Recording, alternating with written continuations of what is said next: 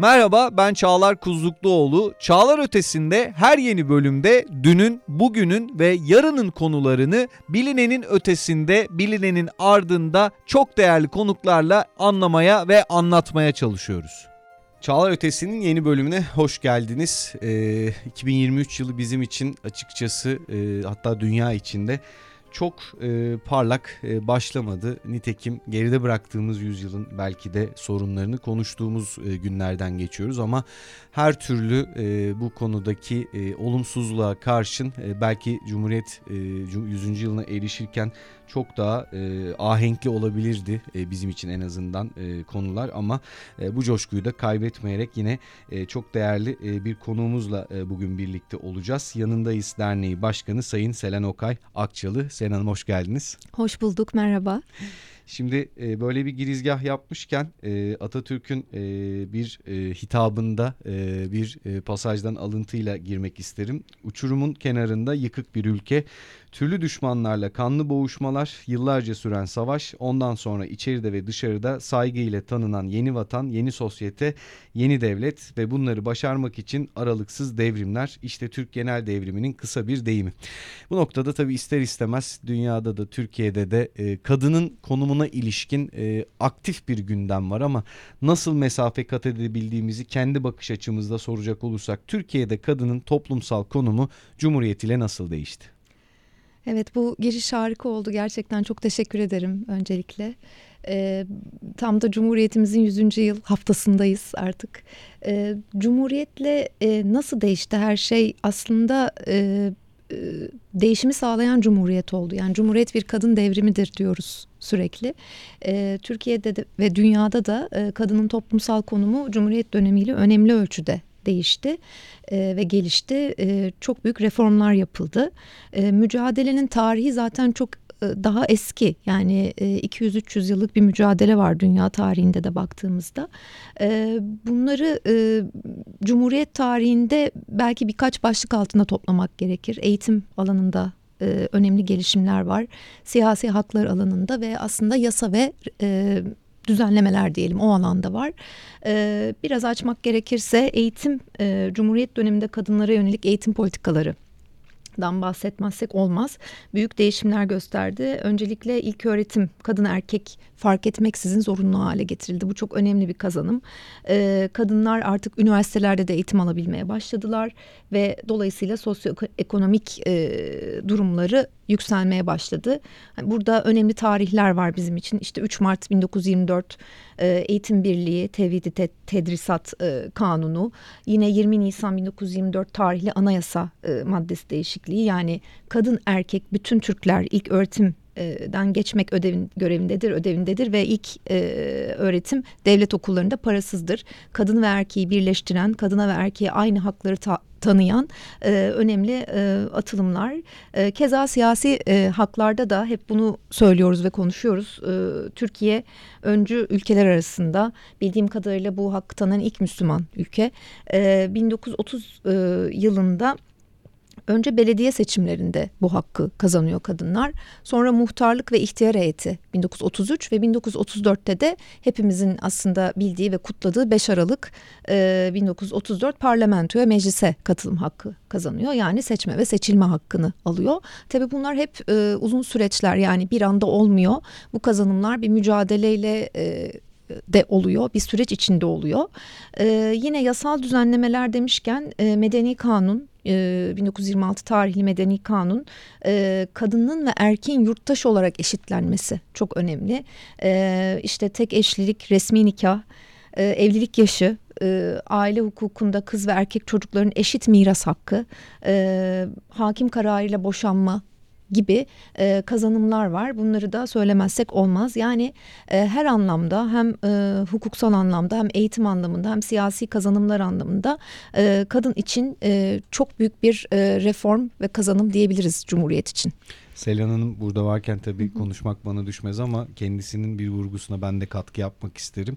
Aslında siz 10. bölümümüzün konuğu oldunuz. 9 bölümde biz gıdanın e, dünya tarihindeki rolünü işte stratejik düşünmekten psikoloji ve e, tıbbın bir takım dokunuşlarını konuşmuştuk ama sizin de vurguladığınız gibi Türkiye'de de dünyada da aslında kadın mücadelesi siyasal e, devinimler tarihinin çok ötesinde aslında insanlıkla yaşıt bir mücadeleden e, söz ediyoruz. Bu noktada da e, sembolik belki anlamı ama bu sene Nobel Ekonomi Ödülü de bir kadına e, verildi.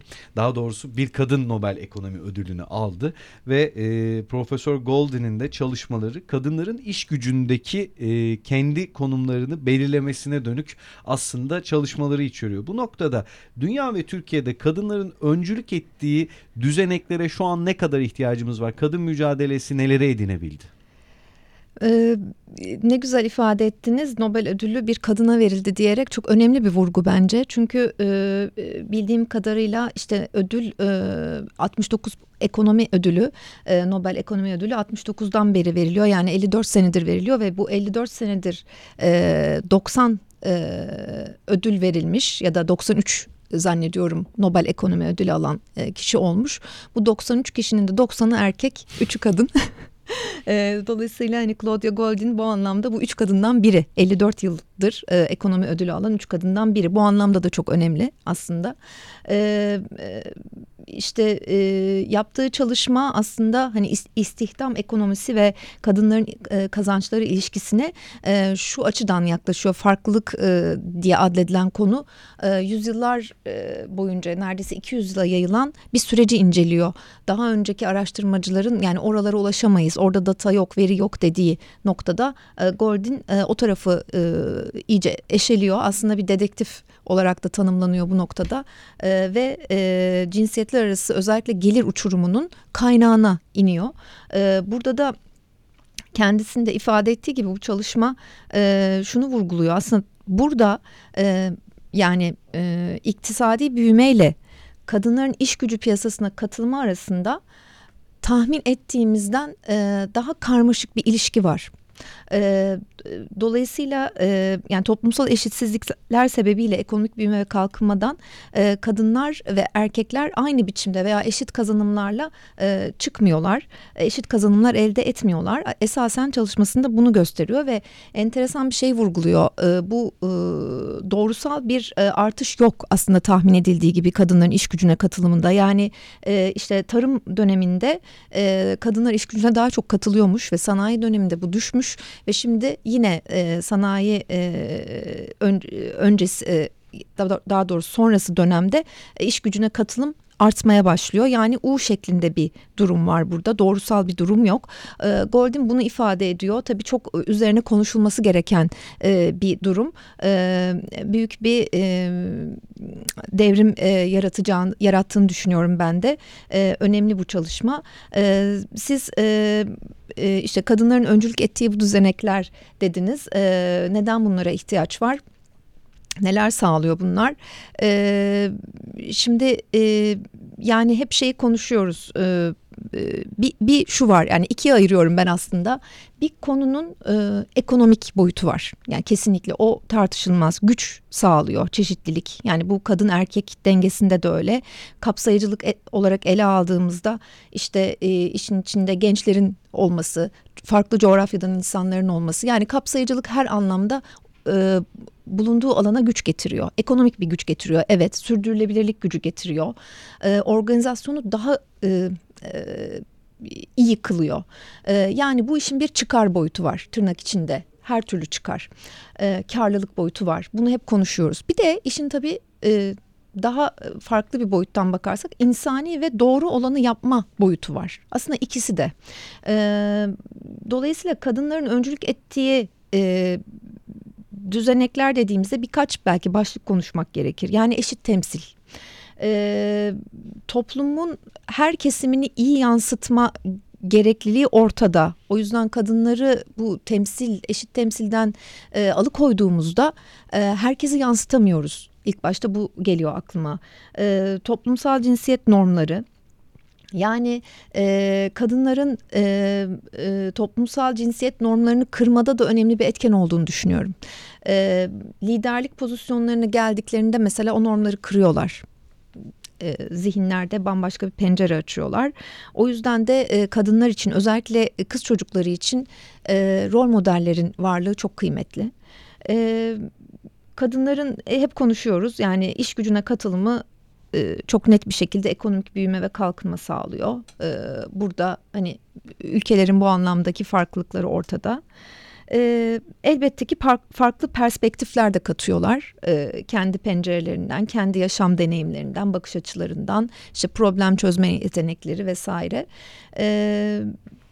bu şekilde toparlayabiliriz diye düşünüyorum. Ee, yani özetle iki boyutuyla her zaman ele almalıyız. Evet bir güçlenme ama bir taraftan da her şeyi geçip e, insanlık adına, insan hakları adına doğru olanı yapma bakış açısı diyebilirim sizinle röportaj hazırlanırken ben de Profesör Golden'le ilgili birkaç araştırma yaptığımda e, söyleşilerinde gördüm. E, mesela iktisatla kadının arasındaki mesafenin iktisatla erkeğin arasındaki mesafeye göre çok daha uzun olduğunu söylüyor. Çünkü iktisatçı denince tırnak içerisinde hep erkek profiller akla geliyor. Aslında lütfen e, övgü olarak almayın. Siz de bir liderlik yapıyorsunuz burada. Sizden önceki konuğumuz da yönetmenlerimizden Umut oldu. Umut abla da kadın e, ve kadın bir ekonomi e, medyası yayıncısı e, çalışanı, yönetmen e, göreviyle. E, Umut ablaya da podcast'e başlarken Umut abla ismin de biraz aslında buna müsait ama bir ekonomi medyası yönetmeni deyince akla tahmin ediyorum ki erkek gelmiştir. Ama sen 2000'lere girdiğimiz zamandan beri bunu yapıyorsun. Ondan önce Zeynep Özyol bir dış haberler gazetecisi yine o vardı. Kadınların liderlik ettiği aslında şeyi çevremizde hemen yakalayabiliyoruz aynı sizler gibi. Bu noktada şunu sormak istiyorum. Şimdi e, hep böyle milletvekili sayılarını konuşuruz parlamentoda, partilerde. E, bunu tamamen kendi gözlemim olarak söylüyorum. Sanki Selen Hanım bu işler böyle e, ya evet işte kadın kotamız var buyurun işte istediğinizi yaptık. Bu enerjide dönüşüm için de aynı şekilde yapılıyor. Alın işte size biz bu kadarını dönüştürülebilir ya da işte yenilenebilir şeyden yapıyoruz. Her şey sanki böyle mış gibi ya da yapılarak geçiliyormuş gibi. Bir erkek olarak şunu sormak isterim. Dünyada ve Türkiye'de o düzeneklerden bahsettik. E, kadınların aslında belki de bu konuyu bugün hiç tartışmıyor olmamız lazımdı ama e, sistemin adil ve şeffaf e, bir biçimde tesisi için bizler neler yapmalıyız? Yanındayızı belki konuşabiliriz bu noktada. Değişim çağında erkeğin kadınla birlikte bu mücadelede rolü ne olmalı? Ne güzel ve aslında çok derinliği olan bir soru. Şimdi hep biz tabii bu iş konuşulduğunda işte kotalara, düzenlemelere ve yasalara takılıyoruz. Aslında şunu da konuşuyoruz. O kadar çok kadını da koruyan yasa var ki e, konu uygulanması. Yani bunların e, kağıt üstünde yazılmasından ziyade içselleştirilmesi ve uygulanması çok doğru söylüyorsunuz. Yani kurumlar e, her ne kadar bu politikaları yazıp çizse de birilerine şık görünsün diye yatırımcılara ya da işte e, müşterilerine diyelim e, ya da de, e, devletler her ne kadar bu yasaları e, hayata geçirse de sonuçta iş insanların bunu uygulamasına kalıyor. E, ve burada e, çok katılıyorum dediğinize yani o e, mış gibi düzen e, bir konfor alanı sunuyor. Asıl e, e, halletmemiz gereken konu kendimiz kendimizle ilgili bu davranış değişikliği bunu nasıl sağlayacağız? Dönüşüm dediğimiz şey o kadar zor bir kavram ki bireysel olarak düşünürsek yani işte hep büyük büyük konuşup kurumların dönüşümünden bahsediyoruz ama acaba kendi dönüşümümüz yani kendi alışkanlıklarımız sıfır yaşımızdan bu yana hayatımızın içinde olan rutinlerden ne kadar feragat etmeye hazırız? Biz aslında yanındayız olarak tam da bunun için çalışıyoruz. Yani varlık sebebimiz bu dönüşüm hikayesi. Ataerkil zihniyetin dönüşümü için çabalıyoruz ve bunu asla bir cinsiyete de yıkmıyoruz. Yani erkekler e, bu konuda gelişmemiştir. Kadınlar çok ileridir. E, bu iş e, işte feminizm ya da kadın er, hakları hareketi kadınlara mal olmuştur. Onlar bu konuda tecrübelidir. Erkekler de işte bir şey bilmiyor. Onlar da öğreniyor gibi bakmıyoruz. İki cinsiyet birlikte el ele vererek, yan yana durarak ataerkil zihniyetle mücadele etmek için ne yapabilirin yollarını arıyoruz. Dolayısıyla bizim üye profilimiz her kesimden erkeği ağırlıklı erkek üyelerimiz var yüzde seksen içeriyor ve her disiplinden.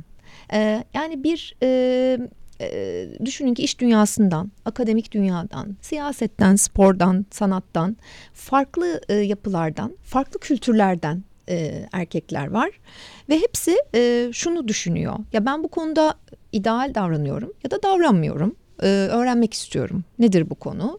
Ben bu eşitlik işinin e, daha derinine girmek istiyorum çünkü e, benim bundan bireysel bir çıkarım var kurumsal bir çıkarım var ve ben bunu gerçekten öğrenmek istiyorum diyorlar. Belki de toplumsal bir çıkar. Ve toplumsal bir çıkar tabii ki. Yani bunun derinine inmek istiyorum. Na, neden biz sürekli bunu konuşuyoruz, sürekli halledemiyoruz bu meseleyi? Ben de bir katkı sunmak istiyorum diyorlar.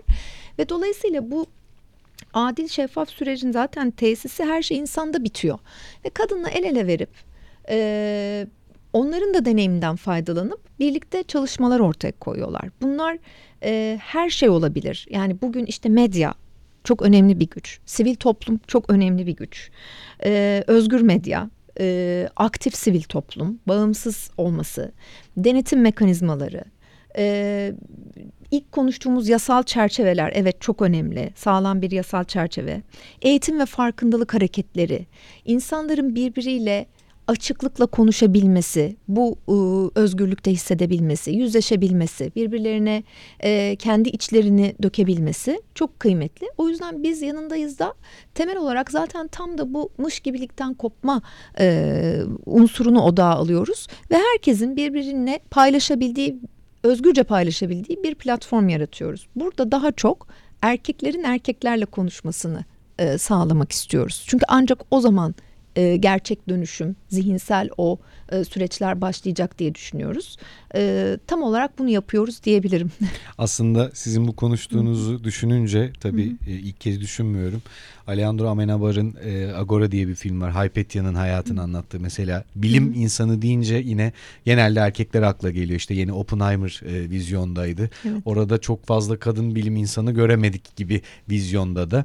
Orada işte Hypatia'nın yaşam hikayesinde ne yazık ki çok e, sonu e, iç açıcı bir e, son değil. Aslında kütüphanenin başına gelen bir nevi orada bir bilim insanı kadının başına gelen hikayeyi anlatıyor. Bununla beraber son yıllara baktığımızda bir kadın Fed başkanı gördük Janet Yellen şu anda bakanlık yapıyor.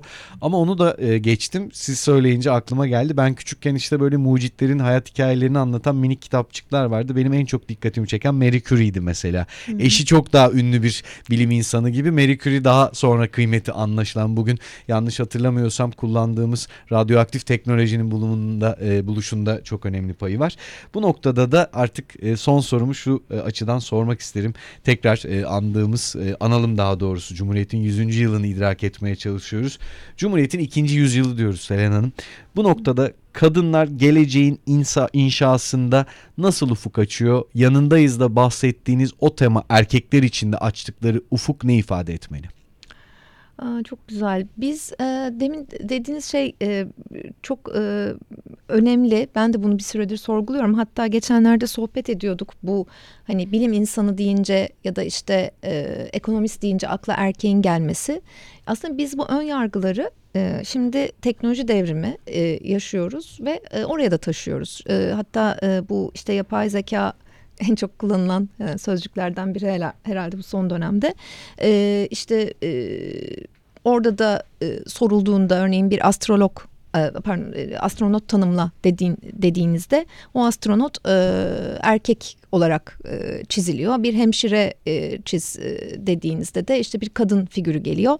E, dolayısıyla e, bilinç e, altı ön yargılarımızı e, şu an e, teknolojide de taşıyoruz ve bu da en büyük e, endişelerden biri olarak görülüyor. E, kadınların bu noktadaki e, temel katkısı kadınların bu süreçlere yani karar alma süreçlerine, bilime ve teknolojiye, ekonomiye e, toplumsal alandaki her mekanizmaya, siyasete katkısı tam da bu çeşitliliği sağlaması. Aslında özünde orada kolektif ortak bir aklın oluşturulmasındaki yüzde elli unsurdan biri olması tartışmasız. Ee, yoksa aslında derdimiz işte e, bu işi kadın daha iyi yapar erkeğe göre demek değil. Zaten mücadele ettiğimiz konu da bu. Tam olarak bu. Yani ortada bir iş tanımı var. Örneğin işte bakım işi diyelim ki hemşirelik dedim en son. Ee, bunu aslında kadınlar daha iyi yapar. Çünkü kadınlar e, annedir. E, onlar bu iş için doğmuştur. Doğalarında da bu vardır. Bunu erkek yapamaz deyip erkeğe o rolü e, biçmemek e, erkeği de mağdur ediyor. E, ya da tam tersi yani liderlik rollerine daha çok erkeklerin e, layık görülmesi e, kadını o anlamda mağdur ediyor. E, her kadın e, lider olmak durumunda elbette değil. Tercihleri olabilir. Tıpkı erkeklerde Ee, olduğu erkeklerde gibi. olduğu gibi sadece e, isteğimiz ve e, bu değişim arzumuz e, herkese bu fırsatın e, sunulması, e, geri kalanının onlara ait olması, birilerinin birileri adına karar vermemesi diyebilirim. Yani dolayısıyla e, kendilerine atfedilen e, binlerce yıldır sizin de altını çizdiğiniz gibi atfedilen rollerden arınmalarını sağlamak. Bu herhalde Cumhuriyet'in de ikinci yüzyılında önünü açacak e, bir Evet. olgu. Siz konuşurken de aklıma Afet İnan geldi, Behice Boran geldi, Bahriye Üçok geldi. E, Birçok aslında yüzyılın içerisinde geride bırakmak üzere olduğumuz yüzyılın içerisinde çok önemli aslında e, buna öncülük etmiş e, kadının da e, ismini sayabiliyoruz. Çok teşekkür ederiz ağzınıza, e, emeğinize ve çalışmalarınıza e, bolca e, şans getirsin diyelim bundan sonra. Ben çok teşekkür ederim bu fırsat için. Çok, Estağfurullah. çok me- Her memnun zaman oldum. bekleriz.